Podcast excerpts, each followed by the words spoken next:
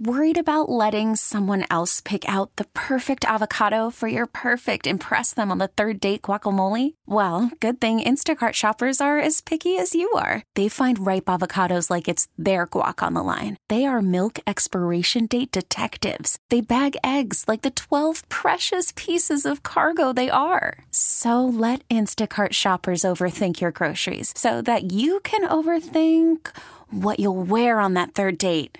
Download the Instacart app to get free delivery on your first three orders while supplies last. Minimum $10 per order, additional term supply. As we've been reporting, San Francisco District Attorney has uh, decided not to file charges against a Walgreens security guard who fatally shot a suspected shoplifter. DA Brooke Jenkins released the security footage from the store as well as the police department's interview with the suspect as she laid out what led her to her decision. Phil Jenkins initially refused to release the security video while the police investigation was underway, saying it might compromise the case. But what do you think was going on behind the scenes?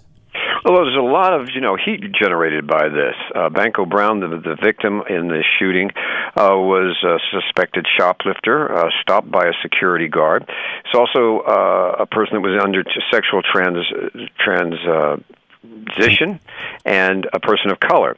So that became a issue of protests and questions being raised, along with the questions of retail theft and armed security guards. You put it all together, and it became a political issue that was being uh, debated at the Board of Supervisors as well as a legal issue in the district attorney's office. And we had supervisors calling for the release of the video, and uh, basically a number of them saying, you know, this should be a charged. And uh, the district attorney at first was saying, no, we don't do charges based on public opinion and politics. And she was reluctant to release the video. She's decided not to charge at this point. She could charge down the line. And I'd say that she, she felt that the office was under such attack or scrutiny that she wanted to, uh, to show what was going on because people were raising questions about the what was going on at the DA's office. And I don't think she felt politically comfortable with that. Okay, so Brett and I have watched the security video. You've watched the security video. It is not conclusive to say the least. No, it is not, and that is one of the things with video. Video is a very emotional media, and as uh, the district attorney pointed out, you're going to be upset at what you see. But you, it, there's more to the incident than just one camera angle on a video. She said. Uh, according to her, what happened was the shoplifter was stopped, uh, got into it with the security guard. They wound up on the ground. The security guard restraining the shoplifter. Now, according to the security guard, the shoplifter was saying, "I'm going to stab you. I'm going to stab you," and when he let him up up. There was a, another confrontation.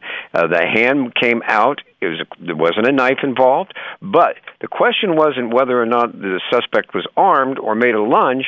The question was whether the security guard according to the district attorney, had a reasonable reason to fear for their life and felt in danger. And she concluded that based on his statements, which nobody was able to contradict or confirm, it didn't rise to the point of being, you know, uh, justifiable. I mean, uh, guilty beyond a reasonable doubt. The security guard uh, was told to stop shoplifters. Could that yeah. m- make the security company or even Walgreens legally liable?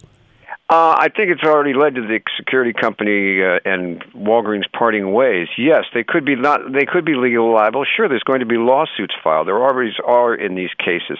Uh, it, it, but you know, it's one of those things. We have this problem with with theft. Now, this, everybody's going to say you shouldn't get shot for shoplifting. Absolutely. The question is, if you get caught shoplifting, do you get into a confrontation and a tussle with the security guard?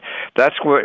Now that, that becomes a question. If you're in, uh, so what we have here is questions. How, what are we going to do with these stores? They're not going to have. The, I'm sure that this will mean armed guards will be gone. Uh, what are you going to have at the door? You're going to have a, a guard that tries to stop you, or opens the door and says, "Have a nice day." What's it going to be? And we don't have a deciding on that. And you know, we're seeing it all over the state and Bay Area. And let's not forget that it, was, it wasn't that long ago that a security guard was shot and killed by a suspected shoplifter at what was it, a Home Depot in the East Bay. So it's it's this is not getting better by any stretch of the imagination, and we're likely going to have more cases like this. Hey, Rob Bradford here. I have set out on a mission with my good friends at FanDuel to prove what I have known for some time baseball isn't boring.